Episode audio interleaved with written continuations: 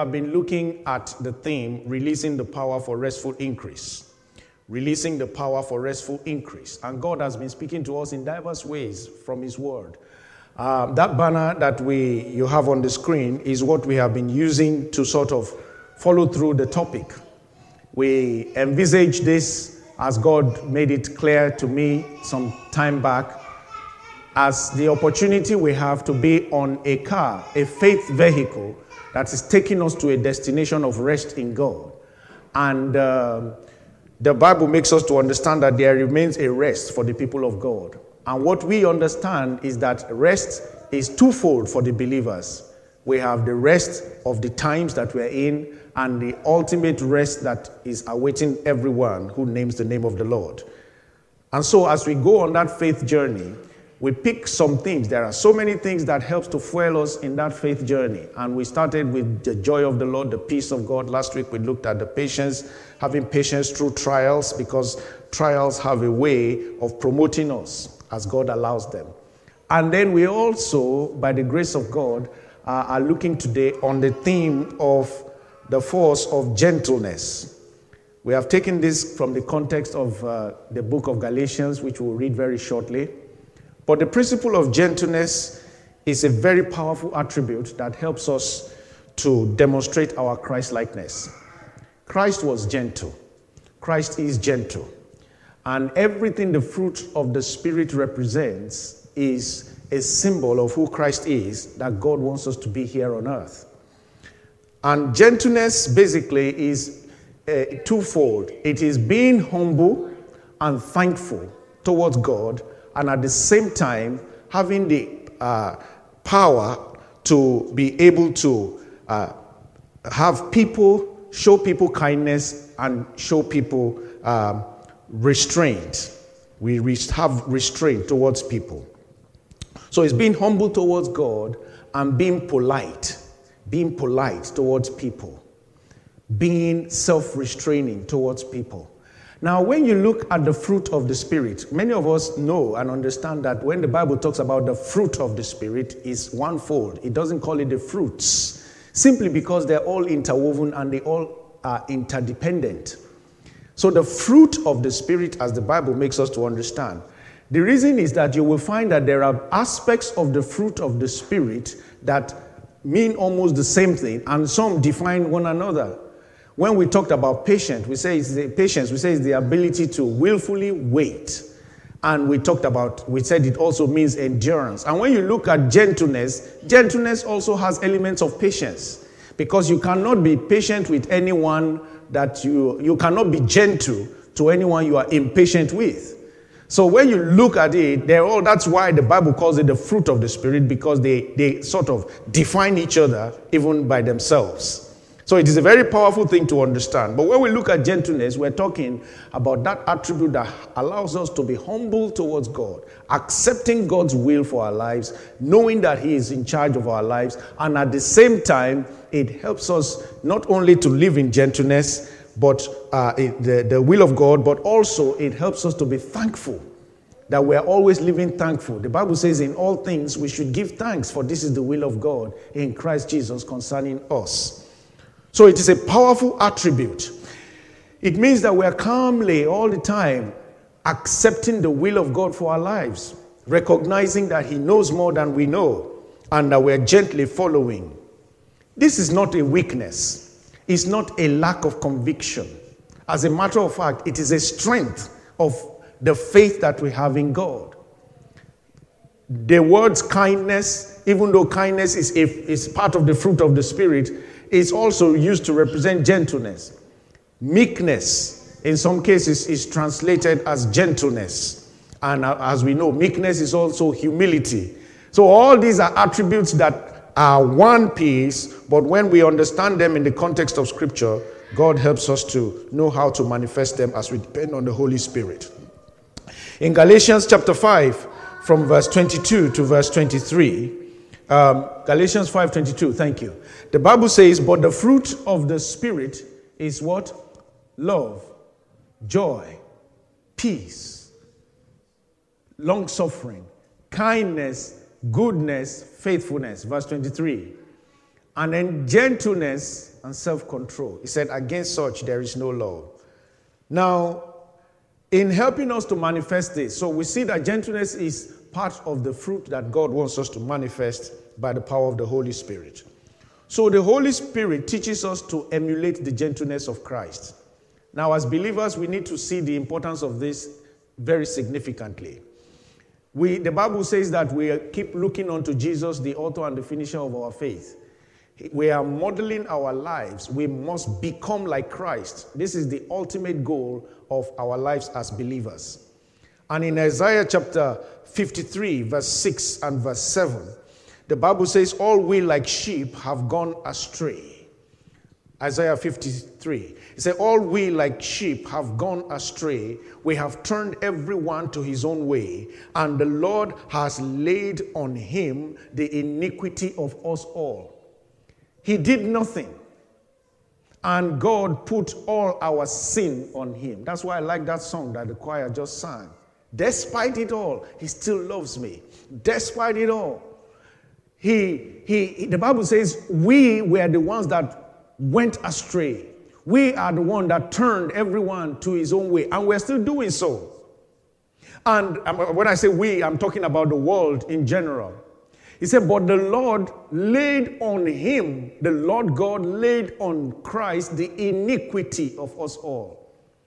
And then that means that he, because of that affliction that was laid, because of the iniquity that was laid upon him, the Bible says he was oppressed, he was afflicted, yet he did not open his mouth.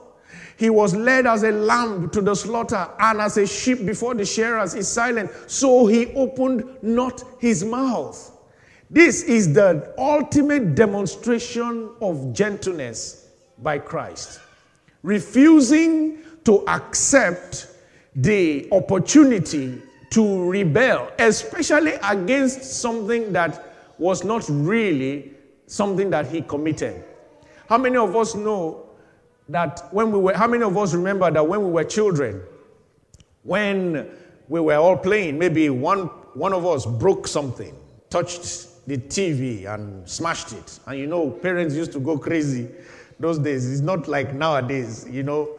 Some of us grew up when televisions were like boxes like that. If you crash that thing, your, almost your life will go because they used to they, they close it like that and put a lock because of people like us not breaking it. That's what televisions look like those days. So if somebody went and took the channel and broke it, that person knows that he's in a lot of trouble for a long time. So when Papa and Mama are out, the children will make a strategy not to say who did it so that it will be difficult to punish. And parents knew that that was the trick, so they punish everybody. So when, when, they are, when they are scolding everybody, the one who did it will be begging the others that I know you are doing this for me. Thank you very much. And those ones will say, I'm suffering for you. You must cover me tomorrow. Hallelujah. But it's more painful for the ones who did not do it. It's much more painful than for those, for the person who actually did it. Jesus did not do anything. And you can imagine him being oppressed, being afflicted, being not opening his mouth. You can imagine him being taken to the slaughter by mere mortals, people he created, because the Bible says he created all things. Taken to the slaughter by mere mortals and nailed to a cross. And as a sheep before its shearers, he remained silent. He did not open his mouth. This is so important. That is why when Paul was speaking to the Philippians in Philippians 4 5, he says, This same way you also must let your gentleness be known to all men. We have a duty to demonstrate our gentleness to all. We have a duty to make sure that everyone we come across, believer, unbeliever, child, adult, man, woman, whoever they are, the Bible says we should let our gentleness be known to all men because the Lord is at hand. That is Philippians chapter 4 and verse 5. So, this is an important attribute. And when we understand gentleness and the benefits of gentleness, we will see why. One of the reasons why we don't manifest aspects of the fruit of the Spirit, like anything we don't do with Scripture, is because we do not understand the benefits to ourselves. Many of the things that the Scriptures ask us to do don't make sense to the mortal mind. It takes the Spirit of God to make us understand how those things work. So I want to quickly share with us about five things that I believe that are the elements of gentleness that must be part and parcel of our lives. The first thing is that we must be people of humility. For us to demonstrate gentleness effectively, we must be people of humility. And I'm going to read a lot of scriptures and just talk around them to help us to understand these things much better. In Mark chapter 10, Jesus was with a lot of it, was with his disciples, and then children were being brought to him. Many children were coming to him. They wanted to, to, to, for him to carry them and, and play with them and all that. And the disciples were saying they should not let the children disturb him. The Bible says, but when Jesus saw it, he was greatly displeased, and he said to them, Let the little children come to me, and do not forbid them for of such is the kingdom of God. Assuredly, I say to you, whoever does not receive the kingdom of God as a little child will by no means enter it. Verse 16. And he took them up in his arms, laid his hands on them, and blessed them. He said in verse 16, the Bible says, And he took his hand, verse 16, sorry. And he took his hand, thank you. And he took them up in his arms, laid his hands on them, and blessed them. He said, If you are like these children, you are blessed. And what he showed them there in blessing the children is what he does to everyone who is humble, who is gentle, who is meek, submissive. Why did he qualify children? Because we know the attributes of children. Children find it very easy to believe. Children are very easy to please. Children have little uh, conflict in terms of just accepting what they are told. And we know that as children grow, this changes because this is a natural phenomenon with human beings. But he said that this is the kind of heart that everyone who comes to him, who wants to be a part of this kingdom, this is the kind of heart they must have. They must be like children. Verse 15 say, Assuredly I say to you, who does not receive the kingdom of God as a little child, who is not humble, will by no means enter it. Receive it with the simplicity, receive it with humility. Humility is an aspect of gentleness that allows us to experience God's blessing. The Bible says, Humble yourself under the mighty hand of God, and he will exalt you in due time. It does not all go well with our philosophy of today to be self asserting to, to know how to sell yourselves, to know how to do those things that, you know, have become sociologically acceptable in our societies. It doesn't ag- agree with it. Now, whilst you should not shortchange yourself, yes, you should sell yourself. If you can do something, if they're asking you at an interview, can you do this work for us? Or do you have this experience? Don't say, I'm a very humble person. I don't want to exalt myself. No, that's not that's foolishness. you say, well, you can do. But you say it with this attitude of humility. In fact, a lot of people have lost jobs because of this little thing. They went there and they were telling the panel that they know more than them. So by the time the people finished and the person left, they say, "This one." The, the director of the group say, "I cannot take this one because he will take my job one day." Let's go to the next one. You know, in the name of wanting to sell themselves, there's no wisdom in it. If you are talking to somebody that is, is in a position to help you, if you discover that they, they, they, there are certain things that you know and they don't know, you have to use a lot of wisdom to know how to convey those things to them so that you don't put yourself in a place where you actually resisted. The Bible says that you must be like a child. Ephesians chapter 4, verse 1, it says, Therefore, prisoner, I therefore, prisoner of the Lord, beseech you to walk worthy of the calling which, wherewith you are called. Verse 2 says, with all lowliness and gentleness, with long suffering, bearing with one another in love. We need to be humble. We need to be humble to God and we need to bear with one another in love because this is what lowliness is all about. Always seeing yourself always seeing others better than you, not because you are having an inferiority complex, but because you understand that in order for relationships to work, you give preference to others. How many of you are trying to counsel somebody and you know very well that this thing you want to tell them is what they should do? But then they are sat in front of you and they are telling you everything else. And you're trying to get a word in, and you're trying to get a word in. If you are not gentle, you will just leave the meeting and say, okay, since you know all the pros, go away, bye bye. Hallelujah. But with the spirit of gentleness, you will calmly wait. You calmly wait because you know you want to help them. You calmly wait. If you have young children and they're growing up, they come to a stage where, like Ron Kenoly said many years ago, they suddenly discover that they've known everything. And then you, you have to find a way to gently help them to know that, you know, yes, you've known a lot of things now, but you know, there are still things that I need to let you know. So we need to find the spirit of gentleness. You need to go by the spirit of gentleness to walk with them in, in still being able to communicate. The Bible says, with all lowliness and gentleness. This is one of the biggest problems in marriages. I'll be talking a lot about some of the things that affect our different lives today. This is one of the biggest problems in, in, in marriages.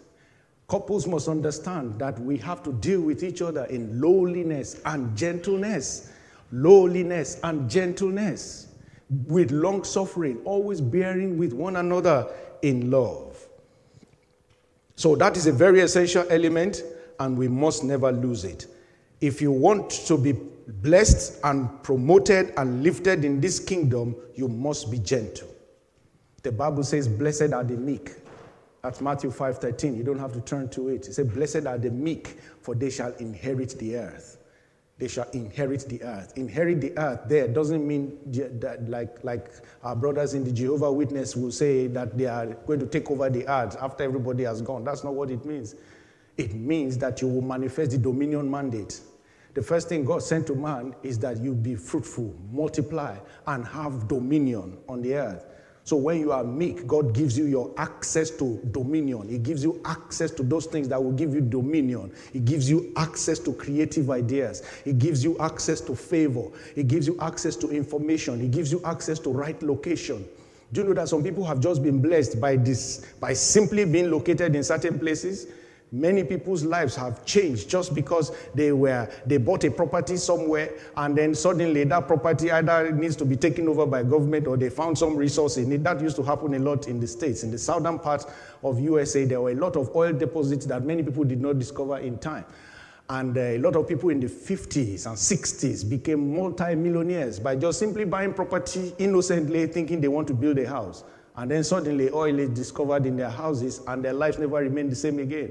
Things like that. God just does supernatural things. Now, not everybody will have a oil rig in their garden, but then there are many other things that God does to people who are lowly, who are gentle, people who are humble. Pride is very off putting. If you want to go far in life, you have to, I've said this so many times, you have to deal with every element of pride. And the people who will tell you about pride are usually the closest people to you. They are the people you would resist when they are letting you see that pride is manifesting. Whoever you are, whoever you are. So we need to use that as a leverage and use it as an opportunity. And God will continue to help us in Jesus' name. The second thing is we have to be people who walk in forgiveness. So we have to be people who walk in humility, but we should also be people who walk in forgiveness. This is an element of gentleness that allows our prayers to be unhindered. The reason why many prayers have been hindered is not because we are not praying, but because of this simple fact. Matthew chapter 6, Jesus said, In this manner, therefore, pray, Our Father in heaven, hallowed be your name. Verse 10 Your kingdom come, your will be done on earth as it is in heaven. So when we pray, we pray to God the Father, hallowing his name, showing him that our total reverence is to him. We are praying to him. He said, Your kingdom come, showing him that we understand that this earth is an earthly kingdom that must continually receive the colonization of heaven for us to function as kingdom citizens here on earth. He said, Your kingdom come, Your will be done on earth as it is in heaven. Knowing that the will of God is always different from the will of man, it's always different from the things that we face here on earth. But by prayer, we pray it all the time. This is why the Bible says this is the confidence that we have. If we pray according to his will, he hears us in 1 John 5 14. He said, Then we pray that he should give us this day our daily bread. We should pray. This daily bread doesn't just mean what we eat, it means give us our daily life sustenance the things that we need on a daily basis. The Bible says, Your word is a lamp unto my feet and a light unto my path. On a daily basis, you need revelation of how to go about. The Bible says, The labor of the foolish wearies every one of them, for they do not know how to go into the city. You need a daily revelation of how to go into the city, how to keep taking steps, how to respond to certain calls, how to reply certain emails. That you did it in one way yesterday does not mean it works again today. How to, to be sensitive to the things that you need to do in advancing your career. Those are the things that we pray are the daily bread. And then he said, Pray also like this. Verse 12. Let's read verse 12 together, everybody. Shout it if you can. And forgive us our debts as we forgive our debtors. Very important. It is a given that you are a person who forgives your debtors. Jesus was the one that taught the disciples to pray like this. If it was not important to forgive debtors, he would have said we should just pray. Like he did not say, Give us our daily bread as we give bread to others. You see? I just thought about that. he never said that. He didn't say, Give us our daily bread as we give daily bread to others. But when he got to forgiveness, he said, And forgive us our debts as we forgive our debtors. Because it is expected that you are a person who forgives debtors. He said that if you go, if you want to pray, you've come before the altar, you want to pray, and then you are saying that you remember that you have something against your brother. He said, before you continue praying, say, go back and resolve. Forgive. Unforgiveness is a limiter in the prayer uh, realm. Unforgiveness hinders prayers. It makes, it renders prayers useless. How many people in church life today continue to worship Sunday in, Sunday out, and have people in the same congregation that they have not yet forgiven. Not to talk of those that are not in the congregation or those that are in the extended family. Don't even go to that place. that is, I've gone too far by going there. Let's just start with inside the same church.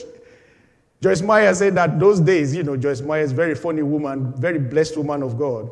She said those days, she would come to church very angry with her husband, Dave. This was like 30, 40 years ago when she was just coming up in the faith. And uh, she will be, when they are praying in praise and worship, she's without with the husband. But because they, she's angry with him, is that when they lift up their hands and they say, Bless the Lord, bless everybody. She says she will even pray and say, Lord, bless everybody here, but don't touch this guy. don't touch this guy. He's a very mean guy. that she was in so much of a rot that there was nothing like forgiveness in her diary at all. But, you know, she has a very, very, very cruel background of abuse and all that. Some of us know her story. So she was coming from a place of hurt, no doubt. But it was so bad that she could she found it very difficult. She wanted to serve God. But then God opened her eyes to see that the more she was not forgiven, the more her ministry was limited. And God began to open our eyes to see how she must live in forgiveness. Colossians chapter 3, the Bible says in verse 12, Therefore, as the elect of God, you are holy, you are beloved. Put on tender mercies, kindness, humility, meekness. You can see all those words coming together again humility, meekness, long suffering, which is patience. He said, bearing with one another and forgiving one another. If anyone has a complaint against another, even as Christ forgave you, so you also must do. This is important. One of the reasons why we find it difficult to forgive is because we forget that Christ forgave us. If we remember, one, one thing that makes it very easy for me, and I will tell you the truth, one thing that God has used in the last few years to help me to see how easy it is to forgive others is the fact that I remember constantly how much God extends mercy towards me as well. And so it becomes very easy. Am I saying that it's, a, it's, a, it's something that should be encouraged, that people should live anyhow because they have to be forgiven? No, I'm not saying that. We don't do things to people intentionally and say, you know, you must forgive me. We must understand that gentleness demands that we walk in forgiveness, not just because we want to forgive, but because Christ forgave us first where we read, those of you that joined online or haven't uh, known, where we read our Bible reading today was from 1 Corinthians chapter 4. We read from verse 6 to verse 21. Round about verse 7, he said, What have you received that you have not been given? Why do we think that we are in a position to forgive somebody after being forgiven by Christ and then we think it is too much for us to do? Why should we think so? The Bible makes us to understand that we must be a people who are forgiving even as Christ forgave us. He said, As Christ forgave you, so also you must do. As he forgave you, so also you must do. Couples, again, I will say to you stop holding things against each other. Stop holding things against each other. Talk about things and move on very quickly. Talk about things whoever should ask for, uh, whoever should apologize should apologize and move on. There is nothing wrong in apologizing twice the same day. It just shows you are human and you are work in progress. There are people who say, You apologized about this same thing in the morning. This evening one, I will not forgive you because if you have really repented, you will not do it again. If God, David said, if God will mark iniquity, who will stand? Who will stand? Why do we deal with each other that way? God doesn't deal with us like that. If God dealt with us like that, none of us would be here. None of us would be here. Again, I'm not saying it's, a, it's a, blank check for us to behave the way we like, but we must live ready to forgive quickly and move on. Not just with couples, with our brethren. As long as you have dealings with people in this life, you will offend them and they will offend you. Till Jesus comes. We don't like it, we don't wish it, we don't want to do it, but you know what? It's so easy to offend, and it is so easy to be offended. We have to make up our minds that we don't want to make it easy to offend, and we don't want to make it easy to be offended to the point where we don't forgive. Let us always remember Christ. Look at Jesus Christ and Peter. Just Luke chapter 22. He said, The devil seeks to sift you as wheat. And the Bible says that Peter was looking and he said it can't happen and all that. And we know three times he denied Christ. He denied Christ. And he was taken to the, the, the of course, he, Christ was, was crucified.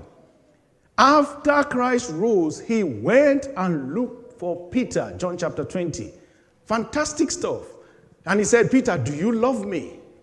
He asked him three times, the same way he denied him three times. Confirm to me, do you love me? Do you love me? Because God, Christ understood that if he was to allow the devil who was seeking to sift Peter, that would have been one of the hindrances to the church that he was about to build.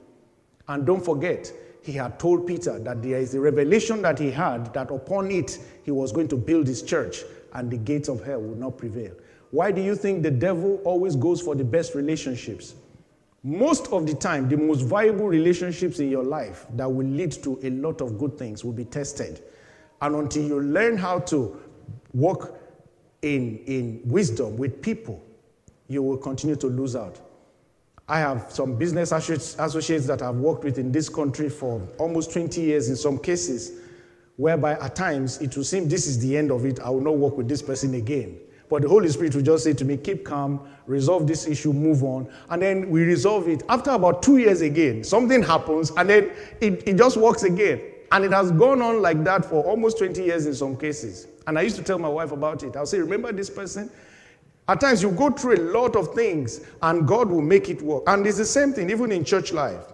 A lot of people are frustrated from working with others in church or being part of a church that they should be simply because they are refusing to understand how to simply forgive. May God continue to give us wisdom in Jesus' name. And then I want to talk about the third thing on compassion. Galatians chapter 6, verse 1. The Bible says, Brethren, if a man be subject, brethren, sorry, if a man is overtaken in any trespass, You who are spiritual, restore such a one in the spirit of what?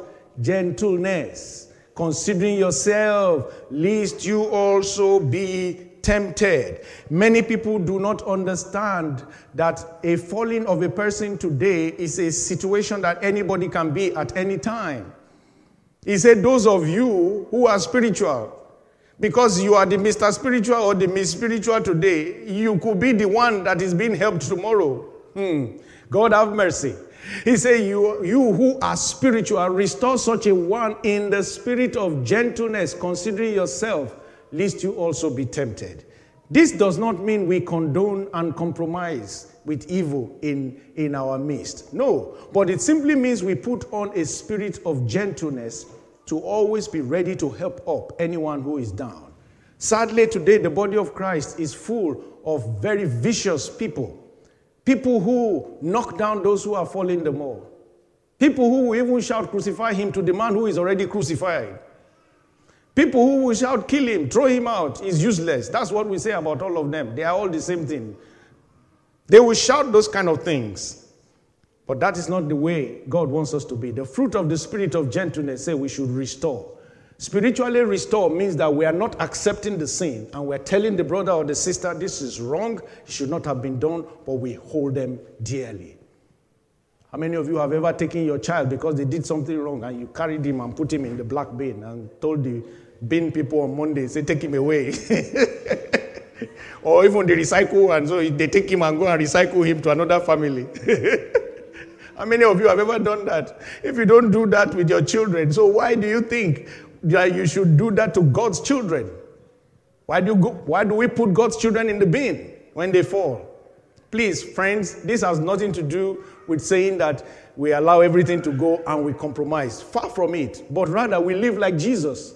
They drove a woman caught in adultery, not about to be caught in adultery, not thinking about adultery, not that she was in the house that she was about to commit adultery. A woman who was caught in the very act.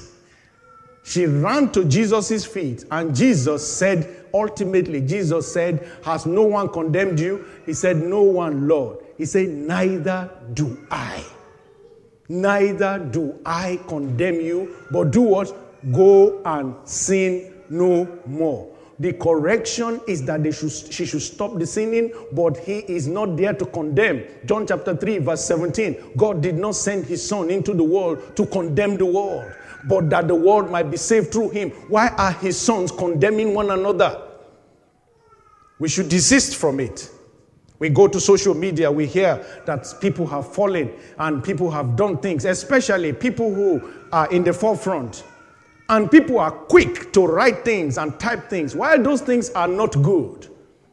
While it should not be encouraged, and we're not encouraging that, that leaders should not understand the responsibility of being in the body of Christ, we must all understand that it is not acceptable. It is completely unacceptable for us not to be, for, for us to be a people who are continuing to condemn with the devil. The work of the devil is to condemn. He is called the accuser of the brethren. Anytime you accuse your brother or your sister, you are joining the devil to do his work. Let us not be accusatory. Let us be people who are compassionate. In Titus chapter 3, verse 1, he said, Remind them to be subject to rulers and authorities, to obey and be ready for every good work. Verse 2 says, To speak evil of no one, regardless of what the situation is. Speak evil of no one to be peaceable, gentle, showing all humility to all men. Verse 3 says, For we ourselves, we were also once foolish, disobedient, deceived. We were serving various lusts and pleasures. We were living in malice. We were envying. We were in hateful and hating relationships. We ourselves were like that.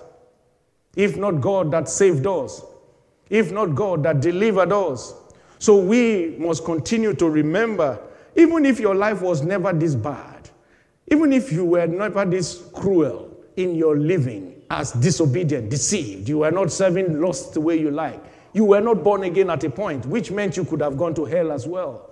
Remember, Christ redeemed you by his precious blood, and he is not a condemner. He is not the one that has come to condemn, he is not the accuser. Let us stay with him and be gentle Say to your neighbor, Be gentle with me. I will be gentle with you. Very important. Be gentle with one another. Many of us don't understand that the secret of longevity of relationships is this very point. I have a friend, my friend in Poland. Those of you have heard the story that uh, when I, we were living together back in Nigeria and uh, uh, uh, thieves broke into my house, and I was sort of driving them out in the name of Jesus, and he was there. He, we speak from time to time. I went to see him with the family a couple of years ago in Poland, and we had a nice time there. And at times, we, we don't talk for like six months at times. We chat a little on Facebook. But you know something? At times, when we talk, we can talk for two hours, just thanking God, appreciating God. You know, we were talking about when, when we were young, and one of his uncles passed on. We were just about 13 that time, and the man was 45. And how we saw that man as a very old man when he died. and we were looking at our age now, and we were saying that means we're very, very, very old now. If, if 45 was very old those days to us. and that's, that's, that's longevity of relationship. And recently was sharing with me some challenges he had with, with, with, with some personal matters. And just because this is online, I can't go into details, but you know, I told him, you know something, I passed through the same. I passed through the same. This is what we need to do. This is what we need to do. Longevity of relationships helps you to be gentle with one another and it helps you to keep going for a long time. Again, I would say, especially with spouses. Be compassionate. Be compassionate to your children. Children will not always do the right things. They will not. At times, they will, they will really, really do the wrong things. Not that they are trying to do the, wrong, the, the right thing, they actually go ahead and do the wrong thing. Be compassionate in restoring them in gentleness. Be compassionate. Remember that you also were once foolish, disobedient. You didn't always sit where they asked you to sit. You didn't always do what they asked you to do. You always did something that was wrong. You have to remember every time. I told you when I was young, when I stole plantain, I don't know what got into me that day. I've eaten plantain many times in my life, but that day the devil possesses me. I was about seven years old, something like that. And he just drove me to the kitchen to go and steal a hot plantain. And as I was taking it, putting, just about to put it in my mouth, I didn't know that I have not reached the end of the, the door. So I was still with the frame. As I turned back, my head just hit the frame of the door and my head started swelling, swelling like that. As soon as I was trying to keep the thing, as the swelling was going, I shouted, involuntary shouting. So everybody rushed there. What is happening? This is the plantain I stole. It hasn't even entered my mouth. This is my head swelling like this. my father just looked at me and said, You have got your reward. he said, I don't need to say anything anymore. You have got your reward. My mother said, What is wrong with you? Why did you just ask for plantain? Today they fry plantain in my house. I will walk past it, not even seeing that it was there. But every time I remember you, this thing, what you did to me. We were kids, we do things. We do things. Some of my colleagues would jump fences to go to parties at night in school. They would skip, skip the fence in the middle of the night, pass through cemeteries and do all kinds of things just to go and dance for one hour somewhere and drink something that they cannot come back to the hostel until they are sober. and God spared them. Some of them are pastors today all over the world. Let us always be compassionate to our children. I'm not encouraging any of those things, but let us always remember where we come from. Then, graceful speaking, number four. We need to speak gracefully, gracefully.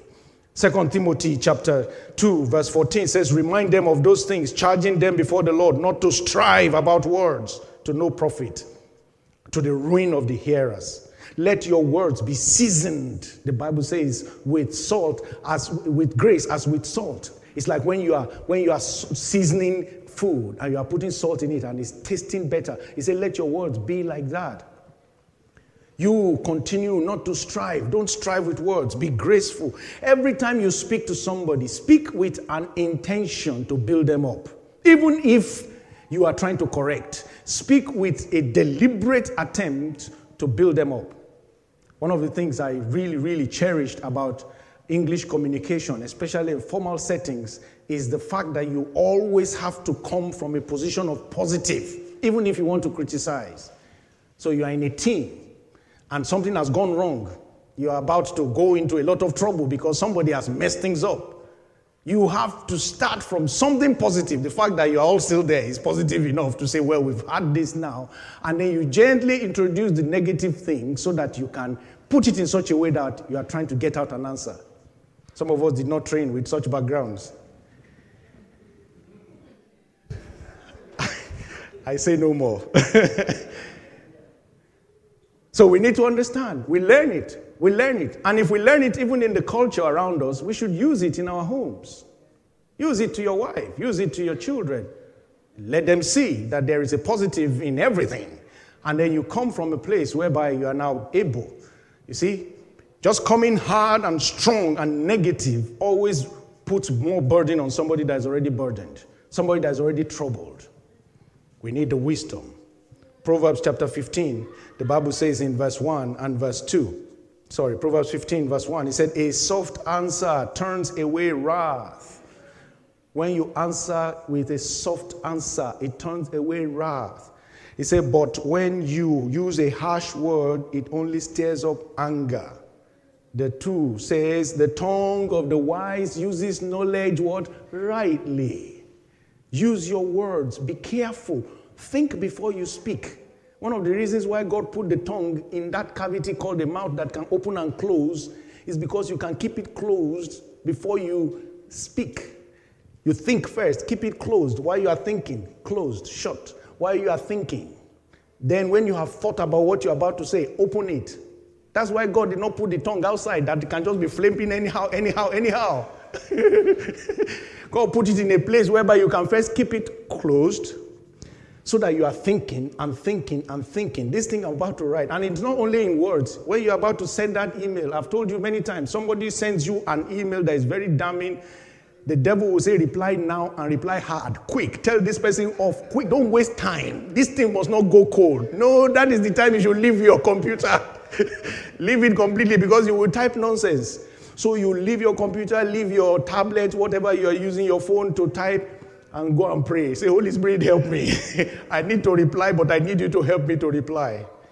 Then you will find yourself writing constructively at something that would have left. The Bible says that when you use the soft answer, it turns away wrath. It's a soft answer, it will turn away wrath. But when you use a harsh word, it only stirs up anger. The devil is always looking for you to stir up anger. Again, couples, when one person is on the heat and they're going about it, going about it, going about it, don't join them in it. Don't join them in it. Find a way to just calm down the situation by giving a soft answer. By giving a soft answer. Some of us don't know that, the, that there's, there's power in touching. Somebody is heated up and they're really heated up. And you just prayerfully, prayerfully go to them and you touch them. Say, calm down. Say, don't touch me. don't listen to it. then use the right words. calm down. And then you suddenly find that they are coming down. They're coming down. But you stay from afar. You say, You talk to me like that? Your father, your mother, all of your people in your village, that's how they talk. That's why you're talking like that. You have stirred up anger. May God continue to help us in Jesus' name. It was Peter J. Daniels that said, Ruthless logic is a sign of a limited mind. When you are ruthless about your logic, you are not thinking about your logic, it shows that your mind is limited and you are not depending on the Holy Spirit. Finally, I want to just say, let us learn to embrace and share the truth in the spirit of love. This now talks about how we minister to people, particularly those who we are will, trying to win to Christ. James 1:21, the Bible says that therefore lay aside all filthiness and overflow of wickedness. Receive with meekness the implanted word. Receive it Be humble enough to let God tell you what to do because it has come to you in meekness, it has saved your soul, then you also must be keeping the same attitude in speaking to others about Christ. He said, But sanctify the Lord God in your hearts and always be ready to give a defense to everyone who asks you a reason for the hope that is in you with meekness and fear. Friends, learn to speak the truth gently Learn to, learn to speak in a way that you are not arguing and you are being overbearing. People will not always see things from your perspective, and that's fine. Learn to accommodate differences. Learn to understand that, that, that the fact that you gave birth to a person doesn't mean they have to reason like you. Learn to understand that the fact that you are married to somebody or you work in the same organization with the same goals means that they have to exactly align with you all the time. God knows why He makes us see perspectives differently, just so that He helps us. How many of us know that most couples are usually diametrically different? One person is very much on social media, the other one has no time for social media. One person is very much a quick talker, the other one talks gently and picks words gently. In most cases, hardly do you find couples who are the same in everything, everything, because it would be dangerous if they are. So God will always make us different, not because we should be fighting, but so that we can complement each other. When we see things from different perspectives and it's the same thing, we have a holistic approach in, in, in attending to it. One likes to spend money a lot, the other one doesn't like to spend. I didn't talk about man or woman now, so don't. But the reality is that one person spends money. Somebody say men don't spend a lot at all, but when they spend once, some of them spend heavy. a man will say, I'm not spending, I don't, you say, I've not bought anything all this while. You are the one spending. What was she buying? 50 pounds, 20 pounds, 30 pounds. But the man went to shop one day, he bought computer, bought uh, headset, bought everything, 1,002. And he said, I've not gone to the shop for six months. I just went this once. yes, once, but what is the value of what you bought? you know, we need to know how to balance those things. So when he's going like that, just follow him and, and calm him down because he's going on that once in a six month uh, spending spree. Hallelujah. Let us learn to share the truth in love. The Bible says we must be wise as serpents and we should be gentle as doves. Sorry. Where's my Mark? Mark chapter 10. I was looking for Mark chapter 10, verse 16. Okay, I don't have it here. I said, Behold, I send you as sheep in the midst of wolves. Therefore, be wise as serpents and harmless as doves. Thank you. No, no, that's fine. I was, Matthew 10, 16 is what I needed. He said, Be wise as serpents, be gentle as dove where we read during our Bible reading, we are reminded that in verse 13, Matthew, um, uh, 1 Corinthians chapter 4, verse 13, he said, Being persecuted, we endure, being defamed, we entreat. We have been built as filth. We have been made filth of the world and the offscouring of all things until now. There is reward in being gentle. I was reading First Corinthians there, chapter 4, verse 13. We have been built as people who must take on things. Don't give up easily. God is counting on you. Jesus came and demonstrated gentleness. He wants us to demonstrate gentleness. I want you to know that wherever God wants to take you in this life, you will get there. I say you will get there. In the name of Jesus. Just be gentle. Take your time. Let God help you. You don't have to fight anything. And I, am trying to balance this because, yes, you need to be forth, you need to be forthright, pushing, don't be complacent. That's, that's fine. But do it in a moderation, not ruthlessly. Some people can be so ruthless because they're looking for things. They're looking for a position, so they're ruthless in the workplace. Be gentle. Keep pushing. On Friday, I had the opportunity of speaking to the Nigerian Society of Engineers. After a long time, I became a registered engineer with them in the very, very early mid 90s. And uh, there were over 100 and something people that were in attendance, and I was told that it was over 200 and something people that subscribed. So Anyway, in the audience were quite a lot of people. Some of my own big mentors were there on the day, just last Friday, because it was on Zoom, so everybody's uh, sort of web. It was web conference, so everybody was in from everywhere. And uh, one of my lecturers was there, somebody that taught me over 30 years ago, 35 years ago now, who taught me structures. He was there, and I recognized him, and he sent me an email after to say, Thank you, David, for that recognition. It means so much to me. I said, It is the foundations that you gave us those days that is helping us today, that we can be talked about as international consultants because of what you did for us. But you know the truth? The first four years that I finished my graduation, I went to apply to the same body, and I was, I was, I was failed in my professional interview the first time. I was failed in it. But I kept on. I kept on. This was 1993. In 1995, God helped me to become a member, and the rest is history. Speaking on that platform that day, I remembered that I didn't share this bit with them, but I remembered all that in a flash.